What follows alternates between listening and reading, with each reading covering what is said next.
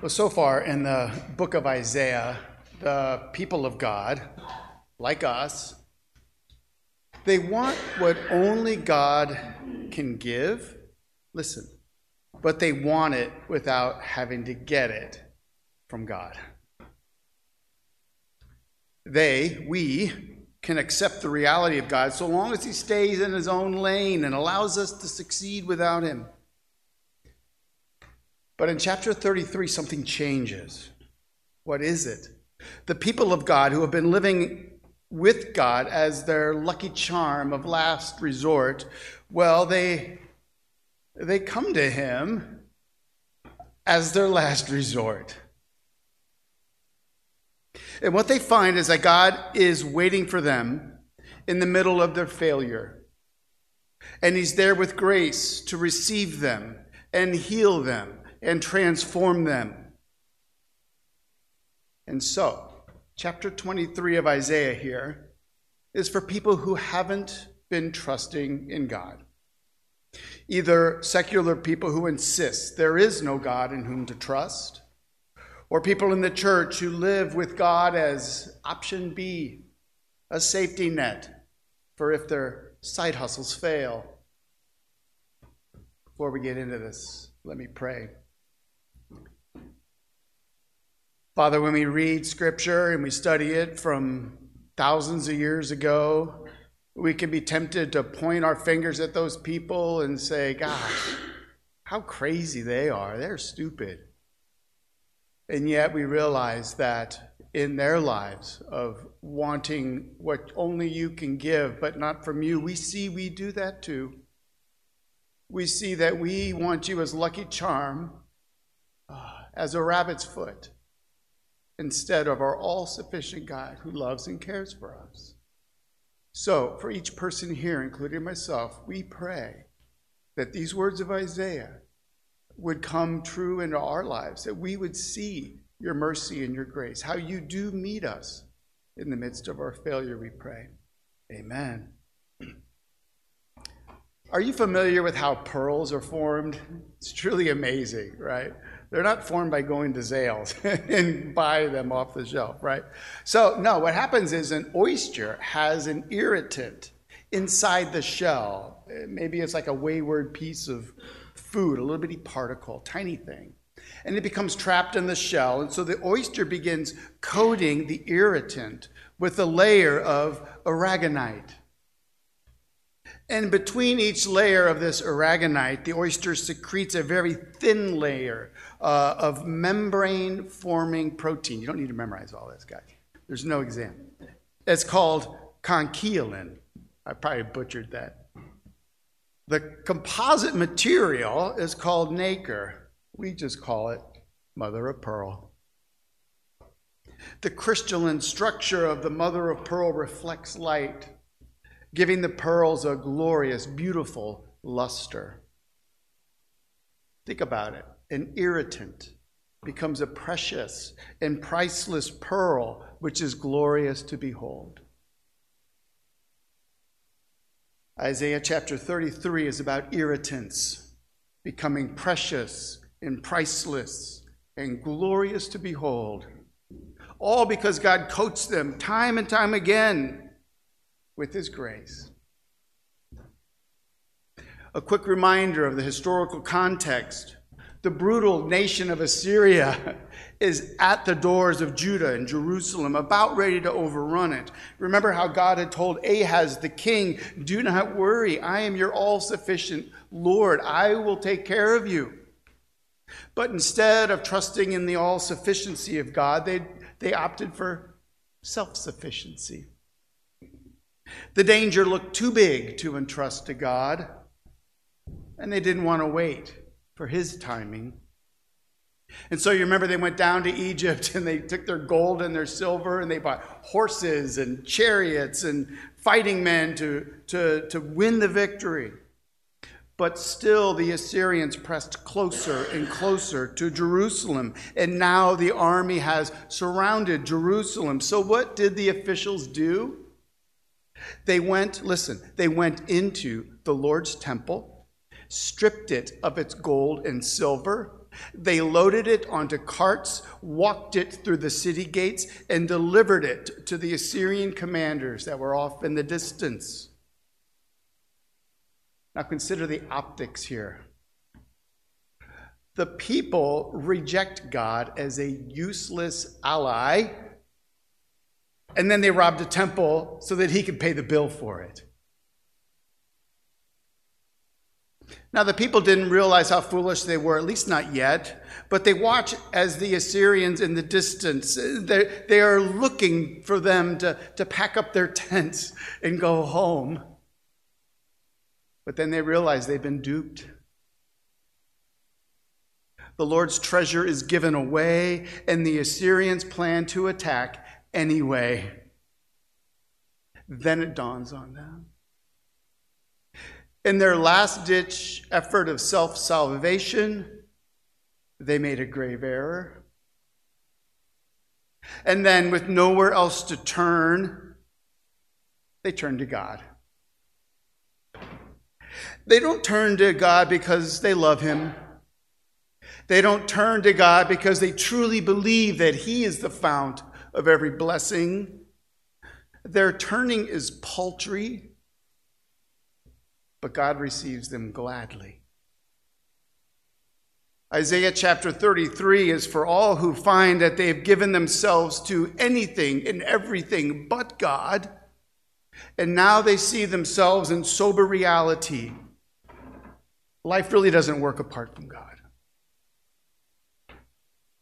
And even though you come to him as a last resort, as you watch all of your opportunities fall like sand through your fingers, God meets you there. That's where it must begin, humbled before God, so that God may lift you up.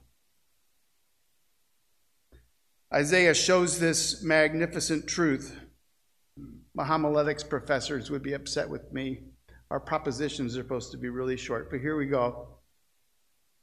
God takes our feeble, last-ditched, half-hearted commitments to him, and he takes us to himself, and he makes us to be like precious, priceless pearls. And we come to realize that what we really want is what only God can give, and we trust in his all-sufficiency to give it to us in his timing. And then so we become thirsty for God and for God's influence in our lives. That is what Isaiah is showing us this morning, and we're going to investigate it under three headings: the life of trust, the life of repentance, and the life of renewal. We are presented with the life of trust in verses 1 through 6. And the big idea here is this. Feel free to open your Bibles now if you want. When you finally come to trust God, you will find that not only is God real, but God is really for you. Problem is, listen, sadly, this is true, but we have to exhaust all other options before we will come to God as our last resort. In chapter 33, the people are finally there, trusting God. Now, how do we know? Well, just one little word. The very first word of our text, verse 1, gives us a clue. Ah, you destroyer, who yourself have not been destroyed, you traitor, whom none has betrayed. When you have ceased to destroy, you will be destroyed, and when you have finished betraying, they will betray you. Ah.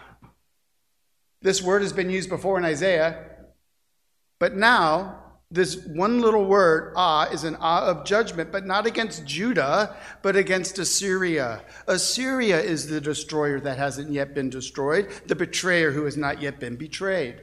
Now, why this change? Because the people's hearts are changing. They have always called God their king, but now they're beginning to relate to him as king. Now, what does this change of head and heart look like? Verse 2, the people we see there have a new trust and delight in the Lord. O Lord, be gracious to us. We wait for you. Be our arm every morning, our salvation in the time of trouble. What a great verse to memorize. See how different the mindset is? Asking for grace from the Lord and then committing to wait upon God's timing. So often we don't want to wait. Or when we do wait, we get impatient and we move on with our self-rescue plans, right? But here the people are expressing their trust in God. He alone will be their salvation. You know, this is kind of like a football team in a huddle. I know last week I had like 4 sports illustrations. This week, just one, okay? I'm not going to mansplain anything, I promise you. All right. So what do they do before the play? They huddle up, and they look at the quarterback. Now, the quarterback today gets his plays through a speaker in his helmet and in his ear. So the quarterback and the team, they're all there. And the coach speaks the play to the quarterback, and they all wait for the quarterback to say, this is what we're going to do. Then they break huddle, and then they work as a team. My friends, this is the life of one who trusts God. We look to our quarterback and wait. God's people in Judah have entered into the huddle, so to speak, and they're looking to the Lord. They're waiting upon him, asking for his grace.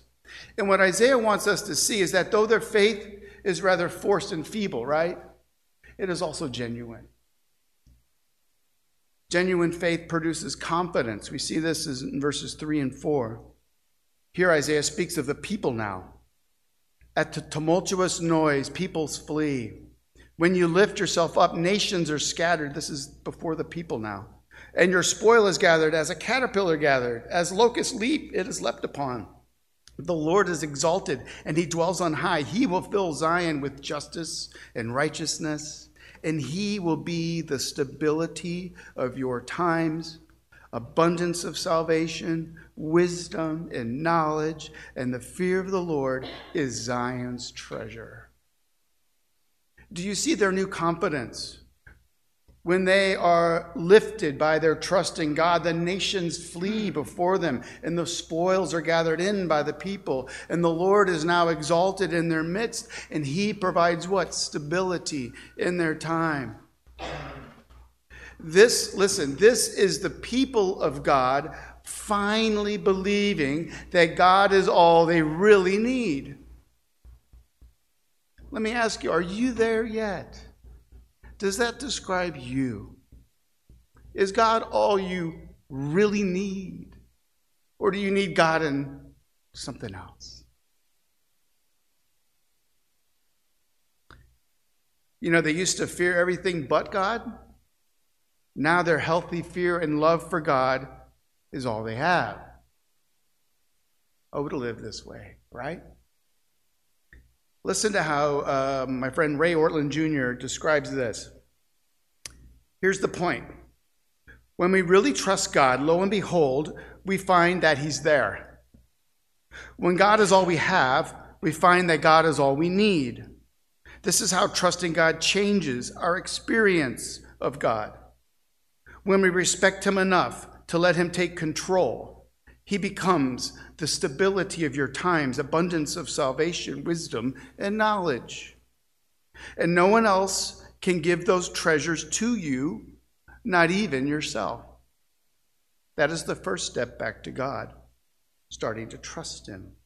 Now for our second step, the life of repentance. You know, repentance begins when we recognize that living as if God doesn't exist, well, it only ends in failure. And this also means that we must come to experience our own brokenness. We must come to realize that the self-sufficient life is never going to pan out. And we see this in verses 7 through 9. Behold their heroes. This is Judah's heroes, right? The enemies are outside, and the heroes, they're crying now in the street. The envoys of peace weep bitterly. The highways lie waste. The traveler ceases. No one's booking orbits.com right now. Covenants are broken. Cities are despised. There is no regard for man. No one cares about others. The land mourns and languishes. Lebanon is confounded and withers away. Sharon is like a desert. Bashan and Carmel shake off their leaves.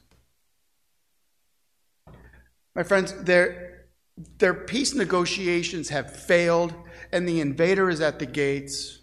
The people tried to save themselves apart from God, and here they are now at the end of the rope in deep distress and brokenness. Ortlund writes, listen, self-salvation makes a lot of sense until you try it. No one anywhere, even under ideal conditions, has ever figured out how to live well without God.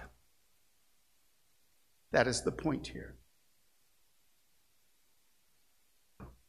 Think about social media these days, Instagram, Facebook, TikTok. Think about how like 99 out of 100 posts, people are saying, look at my life. Look how wonderful my self-sufficient life is. Look at me as I share my amazing travels to Lebanon and Sharon and Bashan and Carmel and the Hamptons. But think about this. What if somehow, I don't know how you would do this. Maybe we call Elon Musk, he'd figure it out. But what if social media automatically posted every hour exactly how you were feeling? Think about how many people delete their accounts. No, I don't want people to know exactly how broken and needy I am. No one wants to see the world to see how they don't measure up even to their own expectations, let alone the expectations of others. But listen, especially you younger people here, God's way is upside down to this very world we live in. The world says, fake it till you make it. If you don't know that, well, that's what the world says. You're maybe too young to have heard it. Just fake it till you make it. God says, stop faking it. Let me make it for you. See, it's when you're at the end of your rope, weeping bitterly in the streets at how you failed. It is there that something unexpected happens. What is it? God meets you there. When we are defeated, downcast, broken, and so disappointed with ourselves and what we've done with our lives, that is when God enters in. That's when he declares, now we are getting somewhere. And that's what he says in verse 10. Look at verse 10. Now I will arise, says the Lord. Now I will lift myself up. Now I will be exalted. For every time you find yourself in genuine brokenness and repentance before God, God has a now moment for you. And what is it that God's arising to do? He rises to pronounce judgment upon the people's enemies, the ones who've caused all this fear and trembling and anxiety and brokenness in your life, all of the crying and weeping. God is saying, now I'm arising. I've got this for you. We see this in verse 11 and 12. You, that's Assyria, you conceive chaff. Like, okay, that's like nothing. You give birth to stubble. Your breath is a fire that will consume you. And the peoples will be as if burned to lime, like thorns cut down that are burned in the fire. This is the work God does when his people trust in him. Listen, all we do is cry in the streets and weep over our failures, and our all-sufficient Lord battles for us. Do you believe this? Do you want this? And so think this through.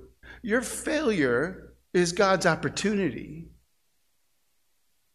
But now, also, this is not life handing you lemons and you making lemonade. No, this is you realizing that you're the lemon. And God is making lemonade. Right? We laugh, but that's the distinction. But my friends, you need to be needy. You need to be sick over your sin. You need to finally be at the end of your rope where you say, self-sufficiency never gets me anywhere good.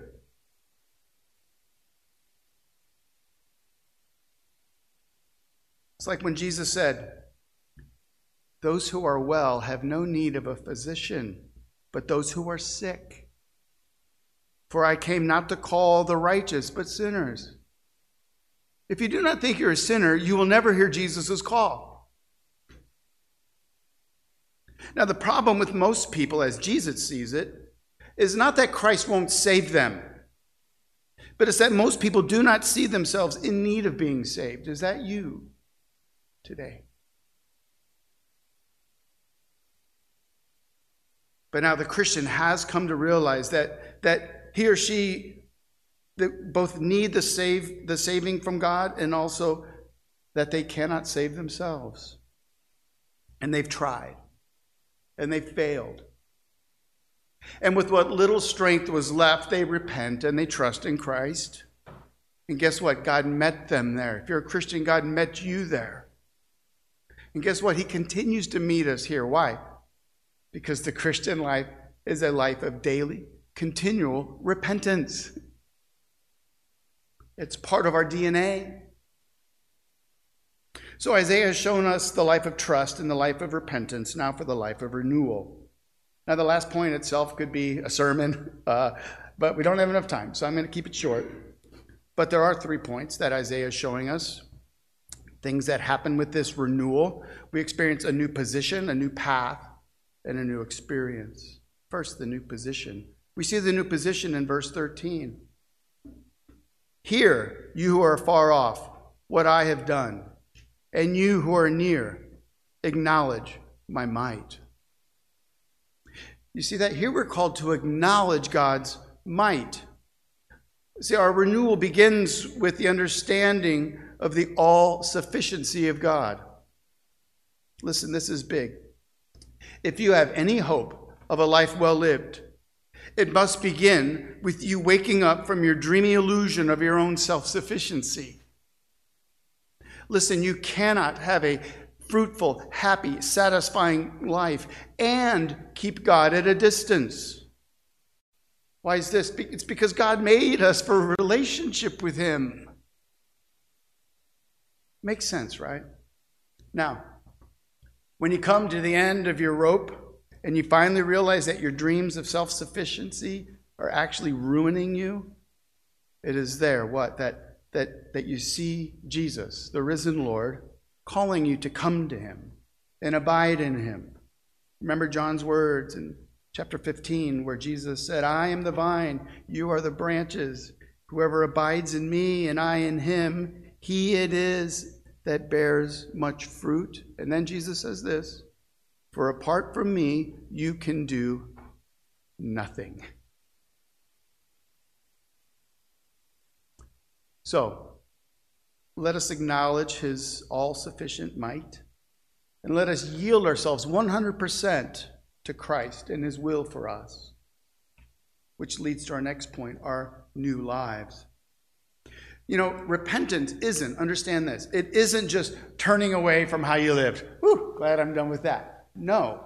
It's also turning towards a new way of living by God's grace.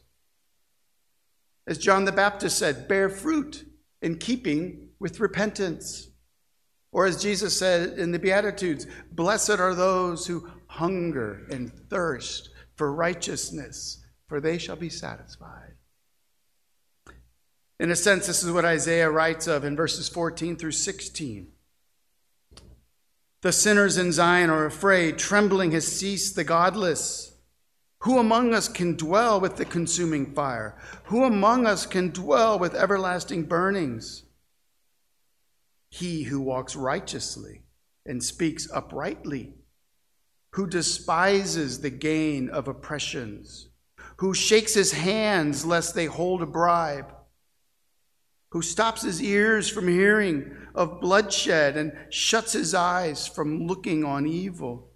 He will dwell on the heights.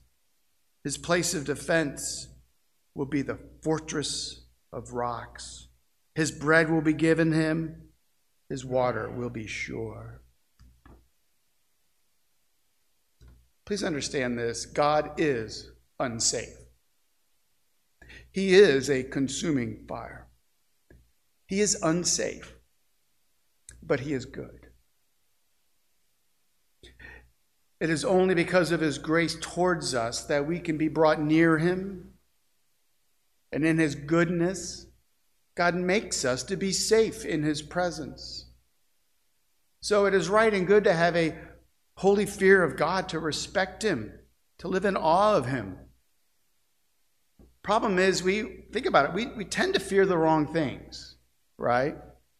We fear the Assyrians of our lives, and we blame the world for our problems. Ortlund points out that we ask the wrong questions, like, why isn't God helping me? What practical good is God in my life? But when God's holiness gets a hold of us, we start asking new questions like, why should God care about me at all? How can my life be compatible with someone like him? That new sense of God and a desire to walk in ways that please him, it's a big step in our renewal. Let me ask you, do you desire to walk in the ways of the Lord, to please him? So this new life helps us to see the all-sufficiency of God and desire to honor him with how we live our lives. But also the new life gives us a new way of experiencing everything, new lenses to look at the world through, so to speak. Isaiah is talking about a whole new way of looking at the world with Christ as your king. Verse 17, your eyes will behold the king in his beauty. They will see a land that stretches afar. And then skipping down to verse 22, look at how the people see God now. For the Lord is our judge. The Lord is our lawgiver. The Lord is our king. He will save us. Whole new way of looking at the world. A new way of experiencing everything. Christian, we have a king who is beautiful. Our Lord. King Jesus. He is not like any other kings. He laid down his life for us. He's risen from the grave in victory for us.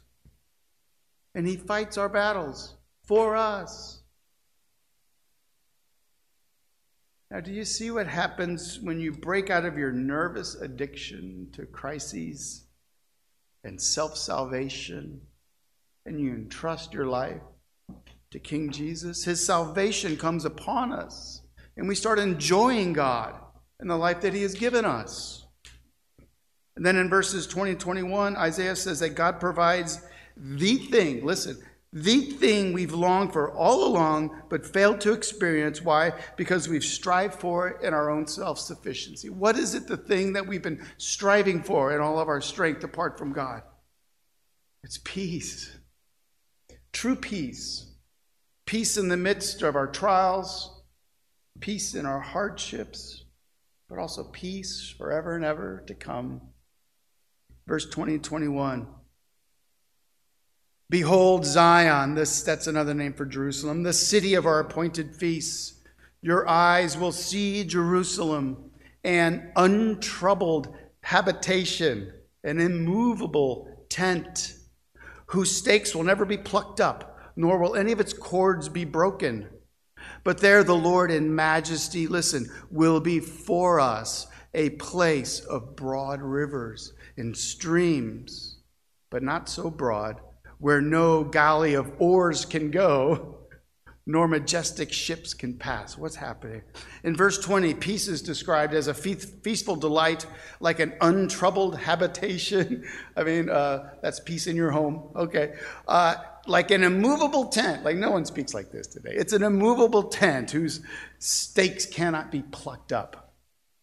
Verse 20 is described as both a place of broad rivers.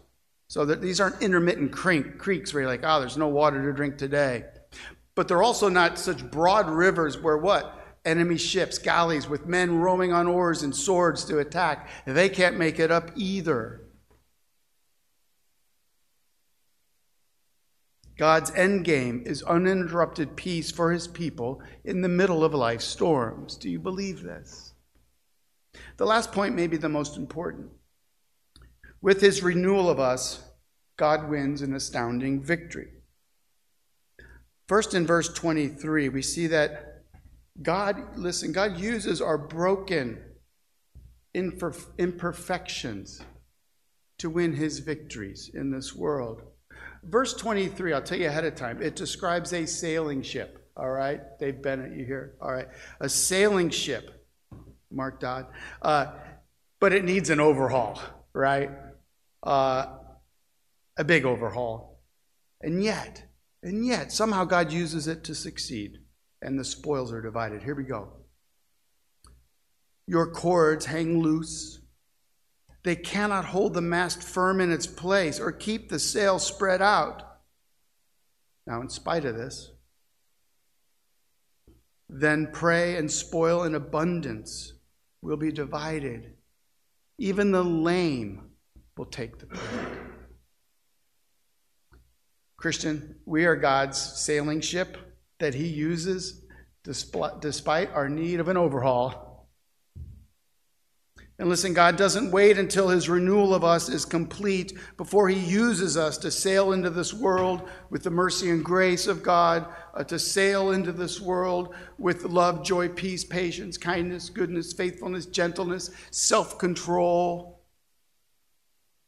God doesn't wait for us to become perfect before he uses us. We are all ships that need a major overhaul. If you don't feel that way, you need an overhaul of your pride.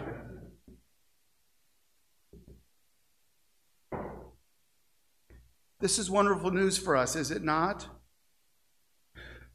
Listen, before Christ comes into our lives, we live self-sufficient lives, but we have this nagging feeling that we aren't actually good enough to achieve what we want.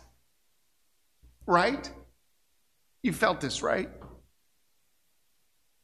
Our cords hang loose, and the sail and mast are out of place. We just hope people don't notice. We're going to fake it till we make it. But when we trust in the all-sufficiency of Christ, our King, all that changes. Yep, my cords are loose. My mast is hanging kind of wonky. Guess what? The Lord is using me anyway. His mercy and his grace are coming to me. I'm a mess, but I'm a mess that's loved by God. See how that changes things?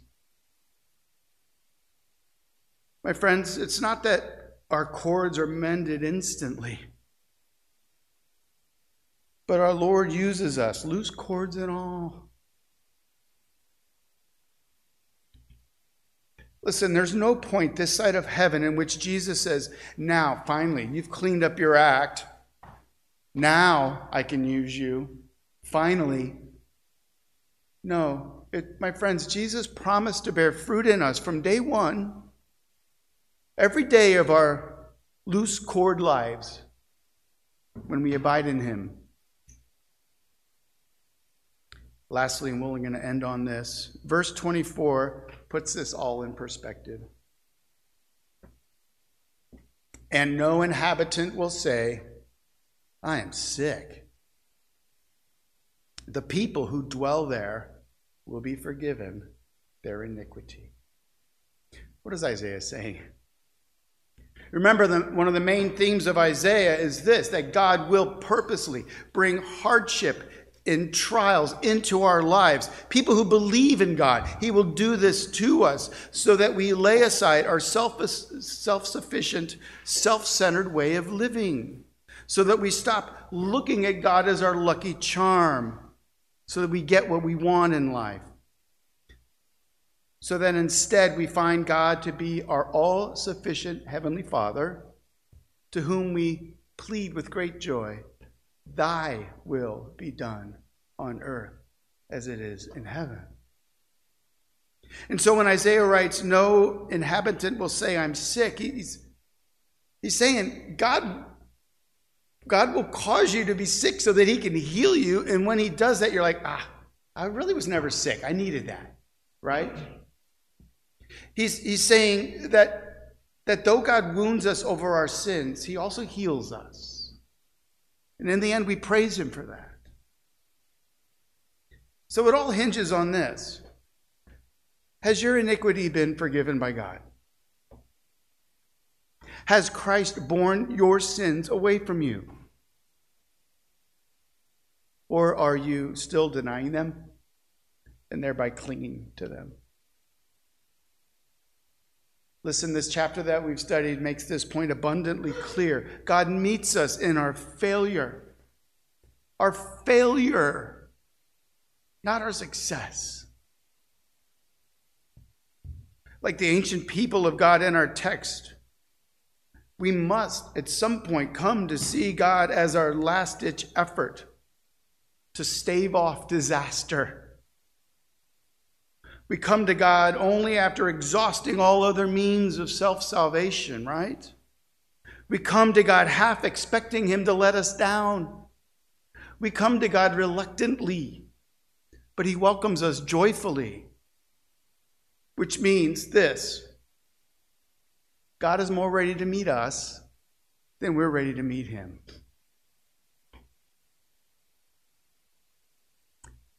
Which leads us to the Lord's Supper. Who's ready to draw near and meet with the Lord? Let's pray.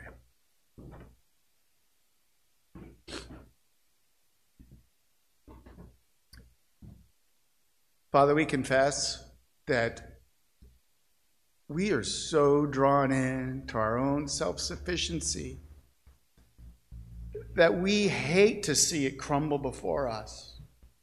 We want to say, no, this cannot be true. Look at me, I can do this.